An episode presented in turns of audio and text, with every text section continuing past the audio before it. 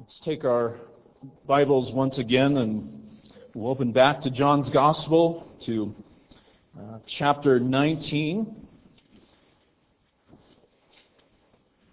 Chapter 19, and I will be uh, in the sermon referring back to uh, chapter 18, those portions that we read earlier. John chapter 19. And I'll be reading through verse 30. Again, congregation, this is the very Word of God. And this account in particular is really the climax of the ministry of our Lord Jesus Christ, the great truth on which our faith rests that Christ was crucified for our sins. Let's hear God's word together. Then Pilate took Jesus and flogged him. And the soldiers twisted together a crown of thorns and put it on his head, and arrayed him in a purple robe. They came up to him, saying, Hail, King of the Jews!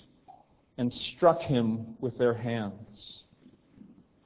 Pilate went out again and said to them, See, I am bringing him out to you that you may know that I find no guilt in him.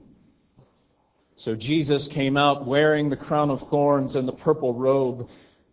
Pilate said to them, Behold the man. When the chief priests and officers saw them, they cried out, Crucify him! Crucify him! Pilate said to them, Take him yourselves and crucify him, for I find no guilt in him. The Jews answered him, We have a law, and according to that law he ought to die, because he has made himself the Son of God. When Pilate heard this statement, he was even more afraid. He entered his headquarters again and said to Jesus, Where are you from? But Jesus gave him no answer. So Pilate said to him, You will not speak to me? Do you not know that I have authority to release you and authority to crucify you? Jesus answered him, You would have no authority over me at all unless it had been given to you from above. Therefore, he who delivered me over to you has the greater sin. From then on, Pilate sought to release him. But the Jews cried out, If you release this man, you are not Caesar's friend. Everyone who makes himself a king opposes Caesar. So when Pilate heard these words, he brought Jesus out and sat down on the judgment seat at a place called the stone pavement and in Aramaic, Gabbatha. Now it was the day of preparation of the Passover. It was about the sixth hour he said to the Jews, Behold your king. They cried out, Away with him! Away with him! Crucify him! Pilate said to them, Shall I crucify your king? The chief priests answered, We have no king but Caesar. So he delivered him over to them to be crucified. So they took Jesus, and he went out bearing his own cross to the place called the place of the skull, which in Aramaic is called Golgotha. There they crucified him, and with him two others, one on either side, and Jesus between them. Pilate also wrote an inscription and put it on the cross. It read, Jesus of Nazareth the King of the Jews. Many of the Jews read this inscription, for the place where Jesus was crucified was near the city, and it was written in Aramaic, in Latin, and in Greek. So the chief priest of the Jews said to Pilate, Do not write the King of the Jews, but rather, this man said, I am King of the Jews. Pilate answered, What I have written, I have written. When the soldiers had crucified Jesus, they took his garments and divided them into four parts, one part for each soldier, also his tunic.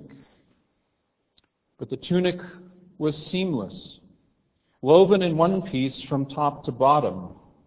So they said to one another, Let us not tear it, but cast lots for it to see whose it shall be. This was to fulfill the scripture which says, They divided my garments among them and for my clothing they cast lots. So the soldiers did these things. But standing by the cross of Jesus were his mother and his mother's sister, Mary, the wife of Clopas, and Mary Magdalene. When Jesus saw his mother and the disciple whom he loved standing nearby, he said to his mother, Woman, behold your son. Then he said to the disciple, Behold your mother. And from that hour the disciple took her to his own home. After this, Jesus, knowing that all was now finished, said, To fulfill the scripture, I thirst. A jar full of sour wine stood there. So they put a sponge full of the sour wine on a hyssop branch and held it to his mouth. When Jesus received the sour wine, he said, It is finished. And he bowed his head and gave up his spirit. Our Heavenly Father, we again ask for your blessing upon the reading, the preaching, the hearing of your word. We ask for a mighty outpouring of your Spirit, that we might behold the glory of our King, that we might be readied by your Spirit and by your grace to dine at your table, and to know the gracious presence of our Lord and Master. We ask that it might be for your glory. We pray in Jesus' name. Amen. Some of you may have seen those ink drawings that they use in psychology tests. I can remember taking an elective psychology class in 11th grade, and that was my first exposure to those kinds of drawings. And some of you know how those work. It's, it's an ink drawing, and depending on how you look at it, if you look at it one way, you might see a, an ugly old woman. But if you look at the same drawing in another way, you might see a beautiful woman. And the question that they ask, they put that drawing before you and they say, What do you see here? Now, I have no idea what that's intended to diagnose. Maybe that either you're a pessimist or an optimist. I have no idea. But the question is, what do you see? And that's really the question that John is putting before us in this account. What do you see? In these apparently tragic events of Christ's passion. In these events of his humiliation, what do you see? And John is inviting us to see something in particular. There is in the sections that we read the constant repetition of a single word. Did you hear it again and again? It is the word king. Twelve times in this section, Jesus is called the king. Three times we hear of his kingdom. That makes 15 references to the kingship and sovereign power of Jesus Christ. And the question is do you see the hour of his humiliation as the hour of his glory. In these apparently tragic events, in these humiliating events, do you see the glory of your King? Do you see the King who sovereignly and deliberately laid down his life for his sheep? And the question that is really pressed upon us this morning is Is he your king? Have you bowed to him as your king? And, and even for those of us who have bowed to him in a saving way, we need to ask ourselves in, in what areas of my life, in what secret corners of my life today,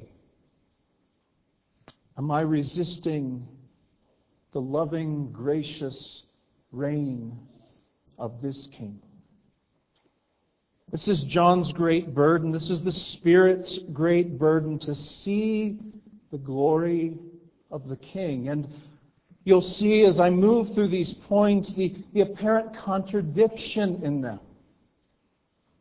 It's, it's a paradox, and yet we will see the glories of the King shine through. We see, first of all, how Jesus is arrested like a king. He's arrested like a king. And again, note the contradiction. Being arrested is humiliating. And in Jesus' arrest in particular, we see this, this deliberate strategy to humiliate and intimidate.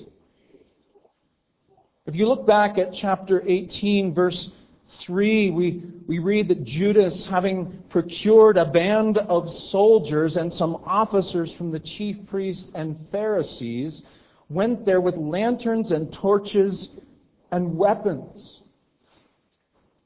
Now, a band of soldiers would have been 600 Roman soldiers, and the officers that are mentioned here, these were the temple police who were also armed. This is a huge crowd armed to the teeth. A crowd approaching probably a thousand people, and the whole event had the strategy of humiliation written all over it. And yet we see the king's glory shine through. Look at verses 4 and 5 of chapter 18, and you'll notice how John underlines for us the kingly behavior of Jesus Christ. He tells us that Jesus knew everything that would happen to him. In other words, he knew that he would be arrested and crucified, and yet what does he do? With courage and strength, he goes out to meet the enemy. He's the one that initiates contact. And when he does that, he, he asks them, Whom do you seek? And they say, Jesus of Nazareth. And Jesus replies, I am he. Except that's not what he actually said. What he actually said was, I am. I am that ancient, sacred name of God. And when Jesus says, I am, notice how his royal power is demonstrated. Verse 6 When Jesus said, I am he, they drew back and fell to the ground.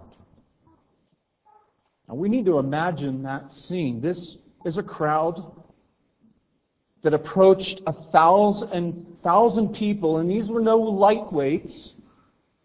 Roman soldiers, think Navy SEALs, officers, temple police, again, no slouches. And yet, at the simple mention of the name of God, they are knocked flat on their backs. Jesus simply speaks. And these battle hardened soldiers fall flat on their backs. This is the king stepping onto the battlefield, initiating contact with the enemy, and demonstrating his sovereign power over his and our enemies. Matthew Henry said it well. He said, Our Lord Jesus, like a bold champion, takes the field first. The glory of the king, showing his sovereign control and his sovereign gracious care over those whom he loves. And we think about this, this scene. Here are these two groups of people, this, this crowd on the one side representing the powers of darkness, and on the other side, this small group of weak, confused disciples. And where's Jesus in that scene? He's standing in between. In kingly fashion, defending and caring for his flock, taking the battlefield for our sake, for our protection. You see, this same Jesus still does the same thing for you. Like the disciples, we're, we're a small group of weak, sinful followers of Jesus. We find it hard to trust Him. We often fail to listen to Him as they did. We're faced daily with threats and trials and temptations. Friends, what threatens you today? What is intimidating you today? Is it the memory of past sins? Is it lingering guilt? Is it crushing anxiety or depression? Is it some trial that you just feel like is going to overwhelm you? Well, whatever it might be, the King stands in between you and that threat and defends you and upholds you. John notes Jesus' care of his own, how he sought their release, and it was to fulfill his prophecy that would just happened in the upper room that he would lose not one of them. Friends, the king is for you in the battle. And he will lose not one of you. You see, in, in each of these points that we will look at from this text, what is being underlined for us is that Jesus went to the cross willingly with a resolute commitment. That he was a willing sacrifice, and it, it comes out in, in a seeming passing detail. Verse 12 and verse 24, we read that they arrested Jesus and bound him. And then verse 24, they sent him to Caiaphas, the high priest, bound. They bound him. We know that in the upper room, Matthew 26:30 tells us that they had sung a hymn and then they left for the Mount of Olives. And that hymn, the last hymn of the Passover feast, was the psalm that we sang to open the service, Psalm 118. And in verse 27 of that psalm, here's what, here's what they would have sung. Here's what Jesus would have sung. Bind the festal sacrifice with cords to the horns of the altar. Bind the festal sacrifice with cords they arrested Jesus and bound him. John is showing us the king who was voluntarily bound and led to prison and to death for our sake. But unlike those Old Testament sacrifices, our King was submissive. He was willing. And that psalm goes on to say that God's light shines upon us, and it does because our sacrifice was bound for us. So Jesus is arrested like a king, but secondly, he is tried as a king. He's tried as a king, and we read the trials of Jesus, and on the surface, it all seems so humiliating. He's treated like a common criminal, actually worse than a common criminal, because he is not given a fair trial. He is physically and verbally abused. It's humiliating. And yet, he is still being shown to be the great king. Did you catch how in John 19, John underlines how scared Pilate was? And remember, that this was Pilate, the great Pilate, this man who was used to striking fear into the people that stood before him. And yet we find that the dignified royal poise of Jesus, the King, strikes fear into the heart of mighty Pilate. And three times, three times Pilate declares Jesus to be innocent. He rendered his verdict I find no guilt in him. Here is the innocent king sentenced to die as a guilty man. And we should see the gospel significance in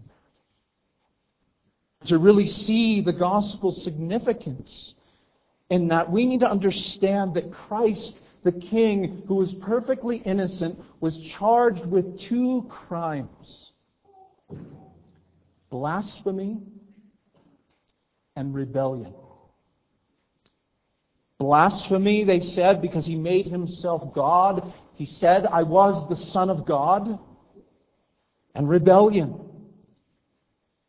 Rebellion. They said he was rebelling against the king because he was claiming to be the king.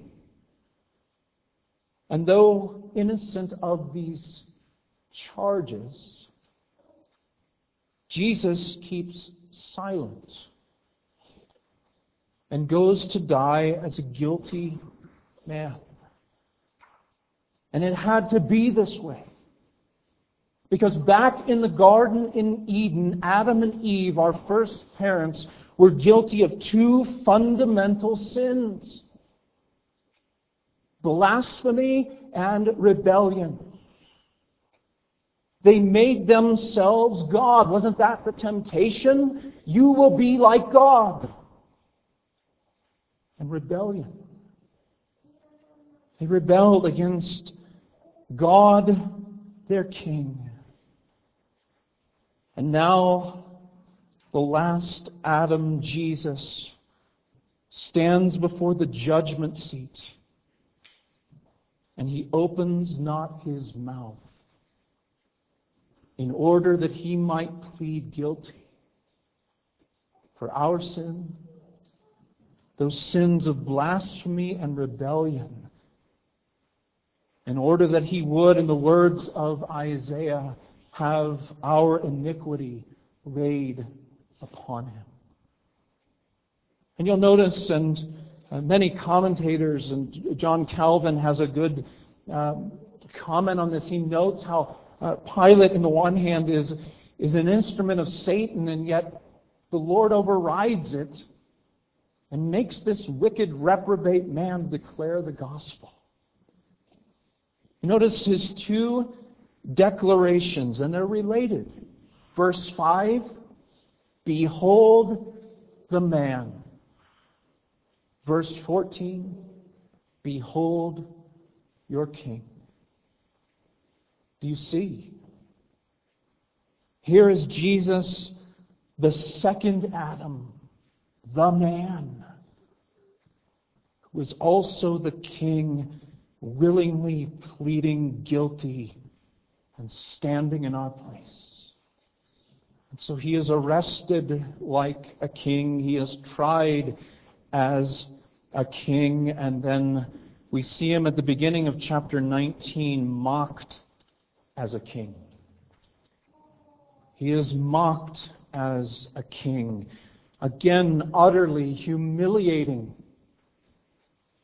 For us to really picture this in our mind's eye, it makes us want to turn away. They play this sick game.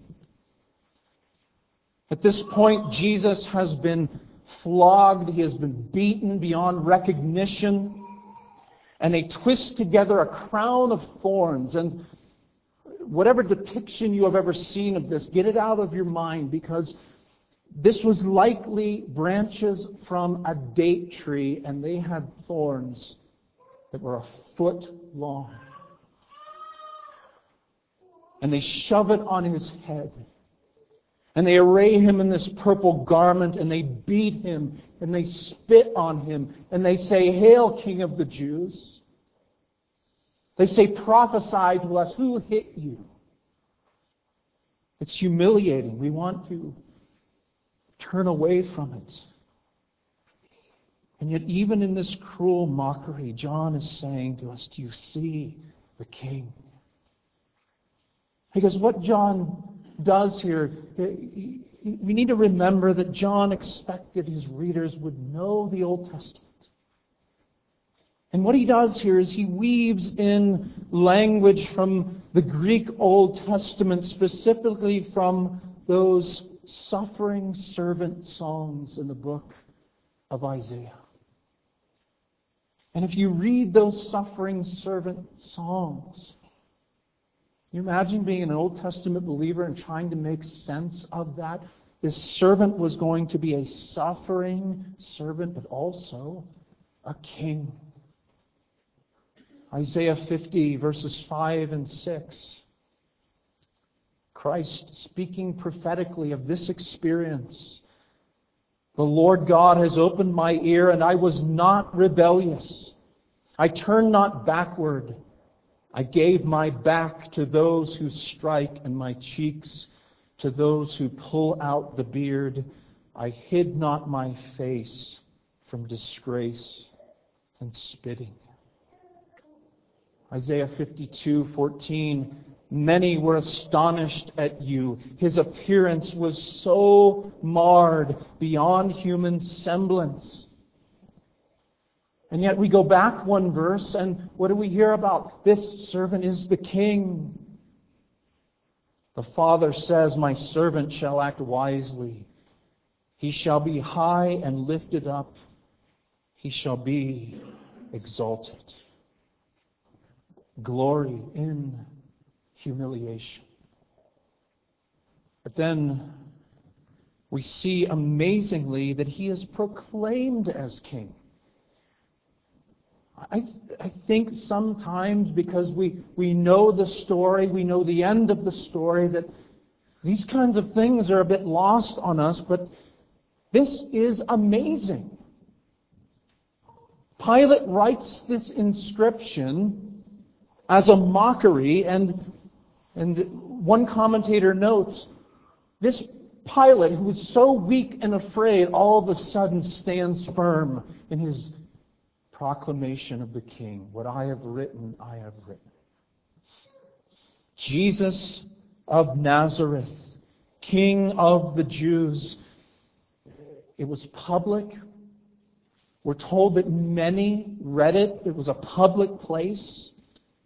And we're told that his kingship was proclaimed in three languages Hebrew, um, not likely Aramaic, but probably uh, a form of Hebrew, which would have been the language of religion. Latin, which was the lang- language of politics and government, and then in Greek, the, the language of culture and philosophy and art. It was the language of society. And, and again, what's the message? Jesus is king over everything. And the fact that this is what hung on his cross confirmed that his cross was always the way that he would receive his kingdom and his throne. And little did Pilate know that, that Jesus, back in John 12, said, When I am lifted up from the earth, I will draw all men to myself. People from all nations, all tribes, all languages would be drawn to him and receive salvation.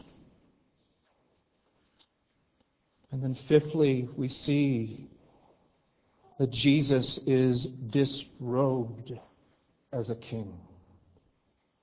He's disrobed as a king. Notice kind of the literary version of the camera angle. It goes from the, the sign above the cross and now down to the foot of the cross. To these soldiers who gambled for his clothes.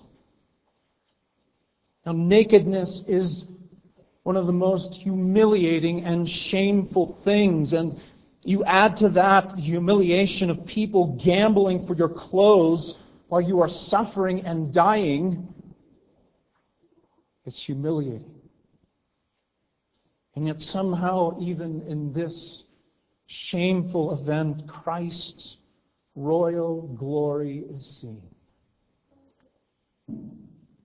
You see, these soldiers have no idea that by disrobing the king, they are fulfilling his own royal prophecy. Psalm 22:18 prophesied this event and Jesus the king invites us to see what his enemies did to him. Now, you think about this is a prophecy. This would happen. Why does Jesus draw our attention to this? It is because when Adam and Eve sinned, nakedness became the symbol of total shame before a holy God. And if you remember, God so graciously provided them a covering. Klaus Schilder comments on the significance of the king being disrobed, and he writes this As we see our dear Savior disrobed, we must realize that God could put clothing on the first Adam only because he would one day take it off the second Adam. Christ was to suffer for Adam's sin, and he had to bear the full shame of that sin. So God takes everything from his Son and abandons him in order that we might be clothed with the garments of salvation and covered with the robes of the Redeemer's righteousness. Disrobed as a king, willingly bearing our shame and these soldiers were also oblivious to the fact that less than 24 hours before this, do you remember what Jesus did in the upper room? What was really his first act in the upper room? He willingly laid aside his outer garment. And he stooped low and humbled himself to wash his disciples' feet. But when he was finished, he took up his garment again and he resumed the king's place at the table. And again, to underline the voluntary suffering of the king for his people, John, with Old Testament imagery, wants us to see that this king is also the priest who gives himself a sacrifice for sins. I want you to keep your eyes on verses 23 and 24 in the description of Jesus' tunic. And I want you to listen to Exodus 28, 31 and 32 that describes the seamless robe of the priest. It shall have an opening for the head in the middle of it, with a woven binding around the opening, like the opening of a garment, so that it may not tear. A seamless garment. And John takes this language. But the tunic was seamless, woven in one piece from top to bottom. So they said to one another, Let us not tear it. Do you see your King? And then finally, for this morning, we see then Jesus cares like a king. He cares like a king. In the moment where, humanly speaking, Jesus seemed powerless, in the moment, moment of his greatest pain, he shows his sovereign care of his mother. He cares like a king. Verses 26 and 27 He said to his mother, Woman, behold your son. Then he said to the disciple, Behold your mother. Have you ever thought about that statement by Jesus? Because that's not really the way you would say that wouldn't you say, Mother, behold your son, and then to John, behold your mother? There's something that seems unnatural about it. You add to that, and all, all of you mothers here maybe cringe a bit at the thought of a, your son calling you woman. And yet, this is very deliberate this is Jesus in Old Testament sign language, graciously instructing his mother. This is not the first time we hear this address. Remember, at the first sign at the wedding in Cana in Galilee, Mary comes to him and says, The wine has run out. What are we going to do? And he says, Woman. You see, Jesus is calling to her mind that first gospel promise from Genesis 3:15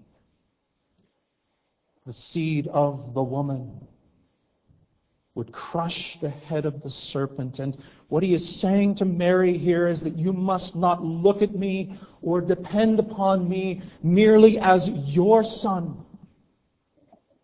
but as God's son and your Savior.